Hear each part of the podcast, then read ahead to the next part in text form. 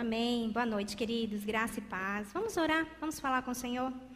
Pai, obrigada, Pai. Nós somos tão gratos a Ti, Senhor, por este lugar. Somos gratos a Ti, Senhor, por vivermos num país livre, onde nós podemos nos unir e cultuar ao Senhor livremente. Pai, nós somos tão gratos pela Sua palavra, porque nós não andamos perdidos. Nós temos instruções exatas da Sua palavra, Pai.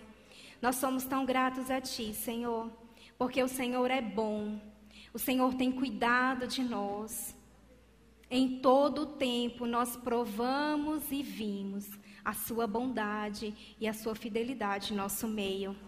Avançamos e crescemos porque o Senhor está conosco. Nós não fazemos isso sozinhos. Nós só podemos porque o Senhor está conosco. Obrigada, Pai, por toda a provisão. Obrigada por todo o seu cuidado, em nome de Jesus. Amém. O pastor Leandro estava orando ali, eu já vi, eu falei, ele vai começar a falar os versículos agora e a gente fique agora, Senhor, digo o quê? Amém. Quando as pessoas me veem e falam assim, eu já sei mais ou menos do que ela vai falar, né? Fica naquela. Porque eu sempre falo a mesma coisa. Porque a gente tem sempre falar de fé. A gente tem sempre falar de crescimento. A gente precisa sempre falar o que Deus fala. Né? A gente precisa transbordar daquilo que nós aprendemos. E a gente precisa ver em que áreas da nossa vida que exige mais atenção. Né? Aquilo que precisa de mais atenção, que a gente ainda não avançou, a gente coloca força para crescer naquilo, para renovar a nossa mente. Então, constantemente a gente precisa renovar a nossa mente. E eu sempre cito uma frase, né? Tem um momento em que a chave vira. E quando a chave vira, você fala: pronto, agora o rema aconteceu. Né? E a gente não volta mais atrás. Então, quando a Bíblia diz que as pessoas perecem porque não têm conhecimento, é porque não têm colocado força naquilo que precisa romper. Né? Então, tem coisas que a gente precisa ouvir, ouvir e ouvir de novo né? Então, às vezes eu estava estudando sobre algum assunto e João Vitor dizia assim: Mãe, você está ouvindo isso de novo? Falei: Vou ouvir de novo. E de novo. Até que aquilo se rompa, né? Até que aquilo se torne uma verdade e eu não volto mais atrás. Aí é só avançar. Amém? Então vamos para a palavra. Amém? Vamos abrir então. Aleluia. Vou deixar aqui um papelzinho.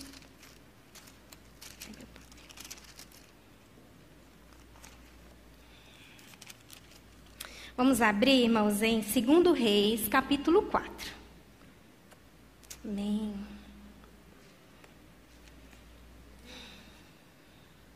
Vocês vão ouvir alguns exemplos hoje, mas está tudo bem, tá? Já avisei que a vida ia ser. Falei para o João Vitor assim: eu vou expor um pouco a sua vida hoje, porque é necessário. Então vamos lá, né? Não estou falando de quem não está presente, não, a gente já está sabendo, está tudo certo. Amém? Então vamos lá, 2 Reis, capítulo 4. Ora, clamou ali uma certa mulher das esposas dos filhos dos profetas a Eliseu, dizendo: O teu servo, meu marido, está morto, e tu sabes que o teu servo verdadeiramente temia o Senhor. E o credor veio para levar consigo os meus dois filhos para serem servos. E Eliseu disse a ela: Que farei por ti? Conta-me, o que tu tens na tua casa? E ela disse: A tua criada não tem nada em casa, além de uma botija de azeite. Então ele disse: Vai, pede para ti vasos emprestados de todos os teus vizinhos, vasos vazios, não peça poucos. E quando tu entrares, fecharás a porta diante de ti e diante dos teus filhos, e derramarás dentro de todos os vasos, e tu porás de lado aquele que estiver cheio Assim, ela se foi adiante dele, e foi e fechou a porta adiante dos seus filhos, que trouxeram os vasos para ela. E ela derramou. E sucedeu que, quando os vasos estavam cheios, ela disse ao seu filho: Traz mais um vaso. E ele disse: Não há mais vaso. E o azeite parou. Então ela veio e disse ao homem de Deus. E ele disse: Vai, vende o azeite e paga a tua dívida. e vive tu e teus filhos do restante. Amém.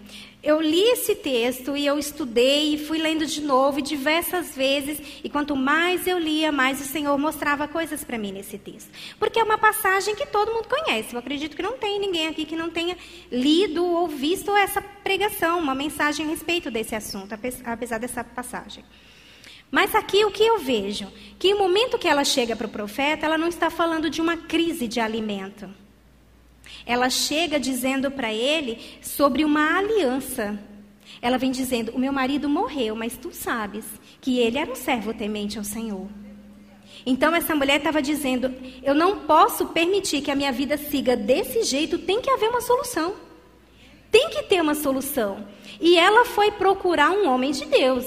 Isso mostra o quê? Mesmo nós tendo uma aliança com Deus, pode acontecer situações na nossa vida que a gente não sabe como resolver. E a gente precisa de ajuda. A gente precisa buscar instrução na palavra. E às vezes a pressão ela é tão forte que a gente não consegue raciocinar. A gente está com uma pressão tão forte que a gente não consegue ouvir o Senhor. O que vamos fazer nesse momento? Busque os conselheiros. Vá até alguém que te instrua na palavra. Isso ela foi o quê? Ela foi falar sobre uma aliança. O meu marido morreu, mas você sabe que ele era temente ao Senhor. E olha, o profeta diz para ela: Que posso eu fazer por ti? A mulher já estava com problema. E ele pergunta: Que posso fazer por ti? O que, que ele mostra? O que é que você tem na sua casa? Aqui nos, nós podemos ver que existem milagres dentro da nossa casa. E aqui o que, que nós podemos ver? Os filhos dessa mulher junto com ela. Então, irmãos, a gente precisa, nós como pais, mães, fazer com que os nossos filhos se envolvam né, nas coisas do Senhor. Deixe seus filhos ver os milagres acontecendo dentro da sua casa. O que, que ó, os filhos participando? Os meninos estavam prestes a serem escravos. O destino daqueles meninos foram mudado por conta de uma instrução. Agora, às vezes a gente recebe uma instrução do Senhor e a gente fala: não, isso não é para mim. Imagina, como que isso vai acontecer? Naturalmente falando, aquela mulher sabia a quantidade de azeite que tinha naquela botija. Porque a princípio ela diz: a tua serva não tem nada. A não ser, ela nem estava dando valor para a semente que ela tinha na casa dela. A não ser um vaso de azeite. Pronto, tem alguma coisa para multiplicar. Não existe multiplicação sem uma semente. Quando o Senhor Jesus foi multiplicar pães e peixes, tinha ali um garoto com um lanche. Então, o que é que nós temos nas nossas mãos? Nós precisamos multiplicar.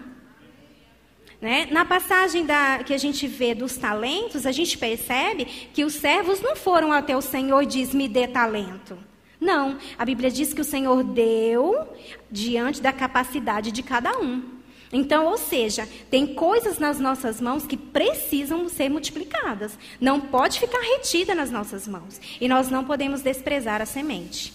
Então, nessa passagem, nós podemos ver o poder de uma aliança, a gente vê a provisão de uma semente e fazer do jeito que está escrito.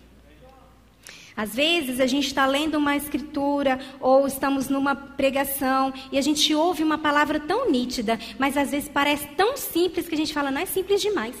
Mas por que não faz o simples? Né? Começa fazendo simples. Eu costumo dizer, eu não tenho prática na cozinha. O povo aqui sabe disso. Então, se eu vou fazer um bolo, eu vou para um bolo de caixinha, porque é mais fácil. É prático, né? Por que não faz o simples? Faça o simples. E parte, deixe os seus filhos participar. Por muitas vezes, algo que o João Vitor quer ou deseja, eu posso dar. E por que não dá? Porque ele precisa aprender a ter experiência com o Senhor. Porque o dia que eu não tiver como dar a ele o que ele quer, ele sabe que eu não sou a fonte dele. Ele tem que ir para quem é a fonte. Então eu participo, mas ele digo, espera, espera a provisão chegar para você ter o que você quer. E aí a provisão começa a chegar. Amém? Glória a Deus. A gente vai avançando, irmãos. Então, olha, em Salmos 37, 25, o salmista diz assim: Eu fui moço e agora eu sou velho, e eu nunca vi um justo mendigar o pão. nós precisamos nos posicionar nessa aliança e fazer do jeito que está escrito. Amém? E é condicional, né? Porque nós recebemos uma palavra, não quer dizer que aquilo vai acontecer automaticamente. Nós já aprendemos sobre isso. Nós precisamos nos posicionar na palavra e ter uma prática, né? Nós recebemos uma informação, muitas vezes a revelação, mas se não tiver prática, para ali e não gera fruto. Então, Isaías 1,19, diz assim: Se você tiver disposto a me obedecer, comereis o melhor da terra. Então a gente precisa estar disposto a obedecer às Escrituras. Amém? Em João 15, versículo 7, Jesus diz assim: Se vós estiverdes em mim e a minha palavra estiver em vós, pedireis o que quiseres e será feito. Condição. Posicionamento. Se nós não tivermos posicionados em Cristo, recebendo da fonte da videira, e não nos posicionarmos naquilo que ele diz, nós permaneceremos no mesmo lugar ou retrocedendo. Precisamos avançar. Amém? O Senhor tem prazer, irmãos, que nós vivamos aqui com uma vida plena. O Senhor diz que nós estamos aqui de passagem, nós somos forasteiros nessa terra. Então nós precisamos estar com os nossos olhos na eternidade. Mas enquanto estivermos aqui, vamos comer o melhor dessa terra. Se quiser e obedecer. Se tiver disposto a obedecer. Então nós precisamos fazer uma varredura na nossa vida para saber o que é que precisa ser alinhado. O que, é que precisa ser ajustado? Precisa ser ajustado? Todos os dias nós precisamos alinhar algumas coisas nas nossas vidas. Tem coisas que precisam ser tiradas, tem coisas que precisam ser substituídas, tem coisas que precisam avançar. Amém? Então vamos agora para um texto bom também. 2 Coríntios 9, no versículo 7. A gente vai do 7 ao 11 agora. Aleluia. Cada homem dê conforme propôs no seu coração não com má vontade ou necessidade, porque Deus ama um alegre doador. Deus é capaz de fazer toda a graça abundar em vós, para que vós, tendo sempre toda a suficiência em todas as coisas, abundeis em todo o bom trabalho. Conforme está escrito, ele espalhou, deu aos pobres, a sua justiça permanece para sempre. Ora, aquele que ministra a semente ao que semeia, também ministra o pão para o alimento. Multiplique a vossa sementeira, aumente os frutos da vossa justiça, sendo enriquecidos em todas as coisas para propósito, toda generosidade, a qual faz de nós ações de graças a Deus. Veja, o Senhor dá semente ao que semeia. Amém? Quando a gente fala que o Senhor dá semente ao que semeia, então o Senhor dá semente é para semear. Então, se nós se temos algo em nossas mãos que nós não estamos dispostos a semear, precisamos tomar cuidado. Por que cuidado? Porque um coração avarento não vai receber do Senhor, vai retroceder. E pior, o que é mais perigoso, irmãos, é ter em nossas mãos algo que o Senhor já disse que é para liberar. Uma vez que o Senhor diz para nós liberarmos algo e nós não entregamos, a partir daquele momento nós estamos com algo ilegal nas nossas mãos. E isso é perigoso. Amém? Então, tudo que o Senhor colocar nas nossas mãos, quando nós nos consagramos ao Senhor, nós consagramos tudo que nós temos. E a melhor forma de nós praticarmos, colocarmos esse exercício é dentro de casa. De novo, vou expor o João Vitor. A gente estava ministrando ali, né, compartilhando a palavra. Eu falei com ele assim, filho, se Deus disser para você entregar tal coisa, você entrega? Ele entrega. Ok. Se o Senhor pedir tal coisa, você entrega? Entrego. Aí eu fui para a terceira. E se o Senhor te pedir tal coisa, você entrega? Aí ele pensou. Os três segundos que duram uma eternidade. Aí ele disse: entrego. Eu falei, por que você pensou na terceira? Porque tem mais valor para você. Então, aquilo que tem valor para nós, que ocupa o lugar no nosso coração, nós temos dificuldade de entregar. porque está preso em nós, está no nosso coração. E quando a gente pergunta, Senhor, o que tem nas nossas mãos que eu não te entregaria? Nós temos que perguntar para nós mesmos, irmãos. Que valor isso representa? Então, se o Senhor pedir isso aqui, eu entrego ou eu não entrego? E a única coisa que está escrito na Bíblia que compete o lugar de Deus é o amor ao dinheiro. Então, se nós estivermos apegados nas coisas daqui, nós estamos com sérios problemas. Bem sérios problemas. Nós estamos com pouco tempo para fazer muitas coisas. Enquanto estivermos atentando pelos nossos desejos, pelos nossos projetos, nós estamos com problemas. Uma vez que o Senhor diz: vocês são forasteiros aqui, vocês estão de passagem, aqui não é o lugar de vocês. Enquanto vocês estiverem aqui, vocês terão uma vida plena. Aí o Senhor vai mais além, né? Aí Jesus diz assim: aqui as riquezas desse mundo é passageiro. Aí o Senhor diz: onde nós devemos colocar os nossos recursos? É no Senhor, é no reino. Porque lá o ladrão não toca, a traça não toca, está seguro lá. Porque o Senhor já disse: aqui não é o lugar de vocês. Não é aqui que vocês têm que estabelecer patrimônio. É no reino. Mas se estamos retendo, está travado. Então a gente precisa liberar para que algo flua. Amém? Onde está o nosso lugar de segurança? Naquilo que Deus falou. Se não cremos no que Deus falou, então em que estamos crendo? Se cremos que Deus nos cura, mas não crê que Deus nos provê, mas onde está a nossa confiança? Se é o mesmo Deus.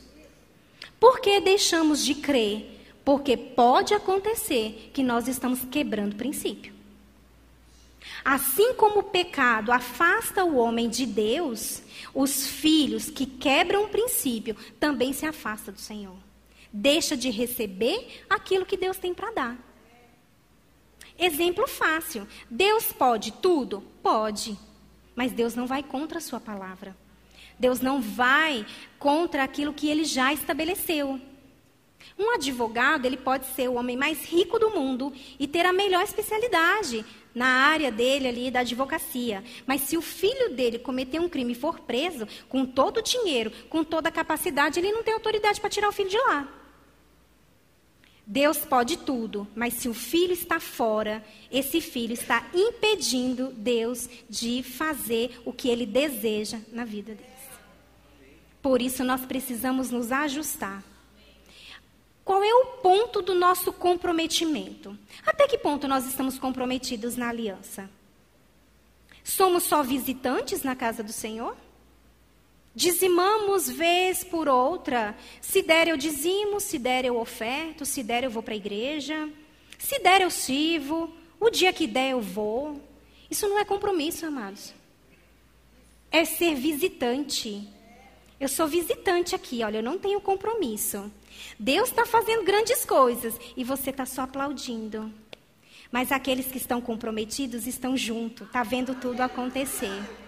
Amém? Que sejamos comprometidos com a nossa vida, com a nossa posição no serviço. E que possamos, amados, servir ao Senhor verdadeiramente com tudo que nós somos e com tudo que nós temos. Amém? Se existe algo na minha vida, na sua vida, que ainda não está alinhado, a gente pode fazer isso, porque todas as vezes que nós nos expomos à palavra, tem graça para nós nos ajustarmos. Amém? Então vamos indo já para o encerramento. Vamos para Mateus 6, no versículo 24.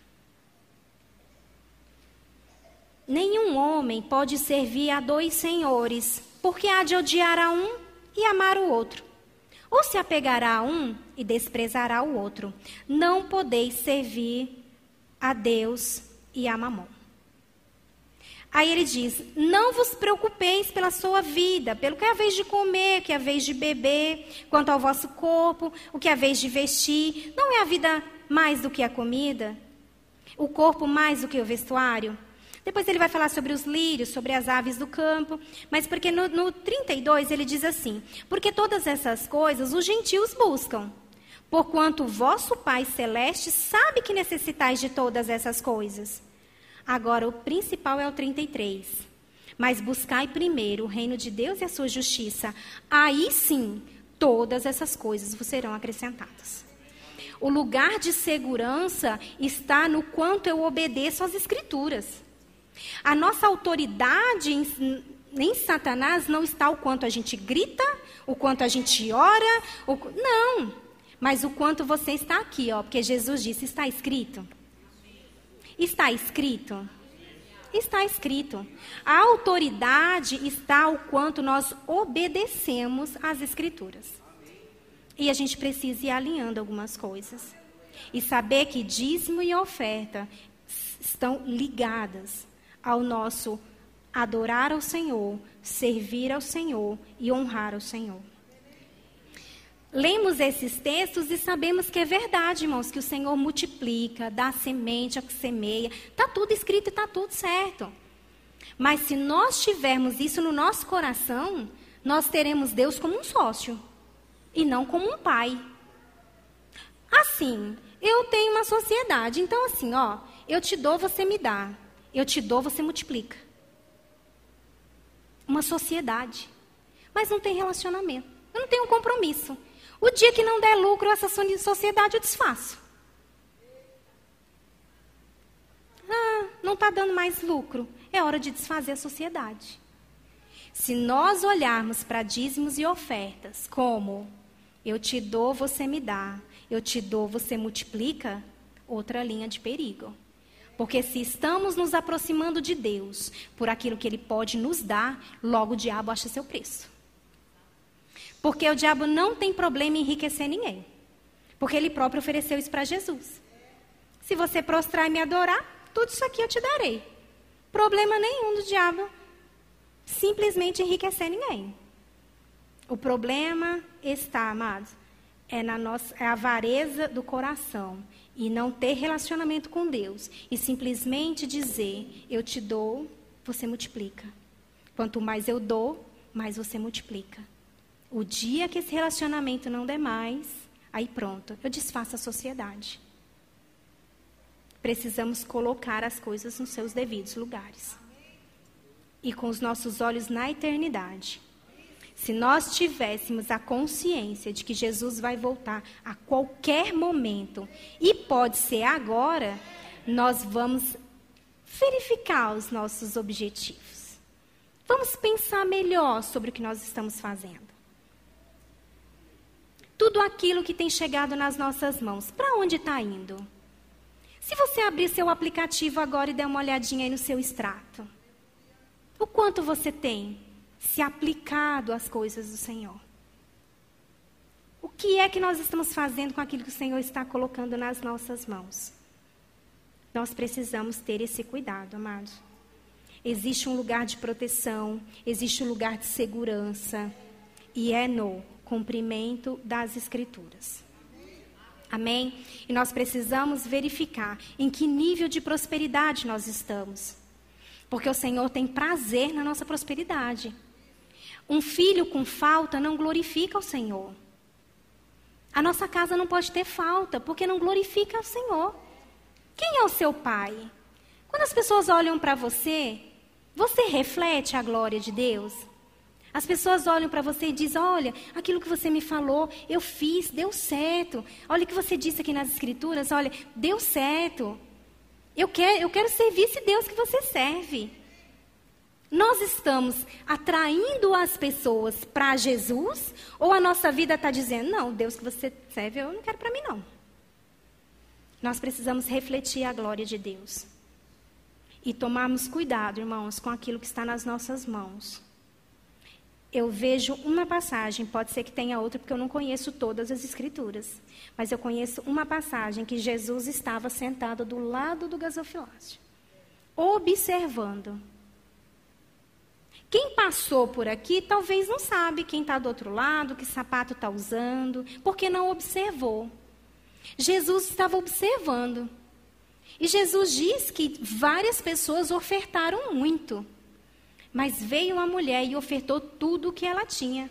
E Jesus chamou os discípulos e disse: Olha, essa mulher ofertou mais do que todos. Por quê? Porque ela deu tudo o que ela tinha, o que era de valor. O que estamos dando ao Senhor tem valor? Ou é só um pix? Sabe, amados, a gente não pode tratar dízimo e oferta como uma transação financeira. Você entra no seu aplicativo, pronto, está feito, está cumprido aqui, está feito. Não, Jesus estava sentado, observando, porque o Senhor, Ele nos recebe e então Ele recebe o que está nas nossas mãos. Não é só uma transação financeira. Se nós olharmos para as Escrituras, lá em Deuteronômio, no capítulo 14, ele oh, vai dando as instruções, né? Do que pode, o que não pode, vai falando sobre dízimo, plantação e tudo. E ele vai dizer uma parte que diz assim: se o lugar onde o Senhor decidiu, né, escolheu para entregar as ofertas for muito longe e você não puder transportar, venda, né? Porque eles trabalhavam ali era com agricultura, né? Com animais. Então, para não transportar os animais, não transportar tudo aqui, venda e leve o dinheiro. Está sendo impossível para nós trazermos as nossas ofertas ao altar do Senhor? Precisamos alinhar os nossos corações, amados, para fazer com que esse momento de ofertar, o momento de dizimar, seja parte da nossa adoração, nosso culto. Que é muito fácil você sentado no seu lugar, você simplesmente fazer um pix. Mas você pode também chegar, já se consagrar ao Senhor, consagrar sua oferta. As meninas já ficam ali, olha, com os envelopes, a maquininha, você já chega, já se consagra, consagra sua oferta, pega, senta aqui, ó, e já fica na adoração. Chegou o momento da oferta, pronto. Essas modernidades hoje, né, de fazer, é, é prático e nos facilita. Isso é bom. Mas também a gente pode trazer e se apresentar aqui para o Senhor. Como você oferta muito e é, é uma quantia muito alta, não dá para trazer aqui, está tudo bem. Faça sua transferência, mas coloque no seu envelope e apresenta diante do Senhor. Senhor, aqui está. Eu faço porque o Senhor fez primeiro. Tudo que eu tenho e tudo que eu sou. Quando o Senhor fala com Caim, ele diz o quê? Se você tivesse, se procederes bem, não será aceito? Caim também fez a oferta dele. Como nós estamos nos apresentando no momento de entregar ao Senhor parte da nossa vida, que é esse momento de ofertar e dizimar. Vamos tomar o cuidado, irmãos, de não fazer isso como. Não sei nem que palavra dizer isso. Comum. Não é comum. Não é comum.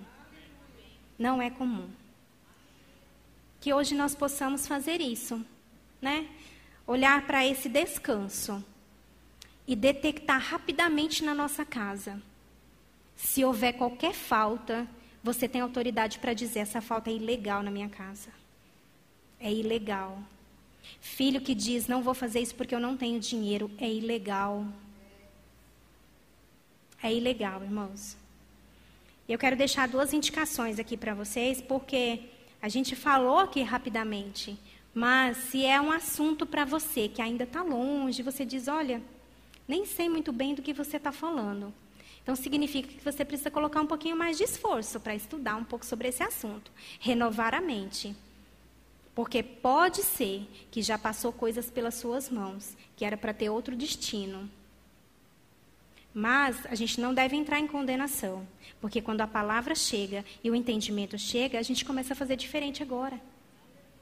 Amém? E esse livro, Prosperidade Bíblica como Estilo de Vida, da Marisete, esse livro mudou a minha vida.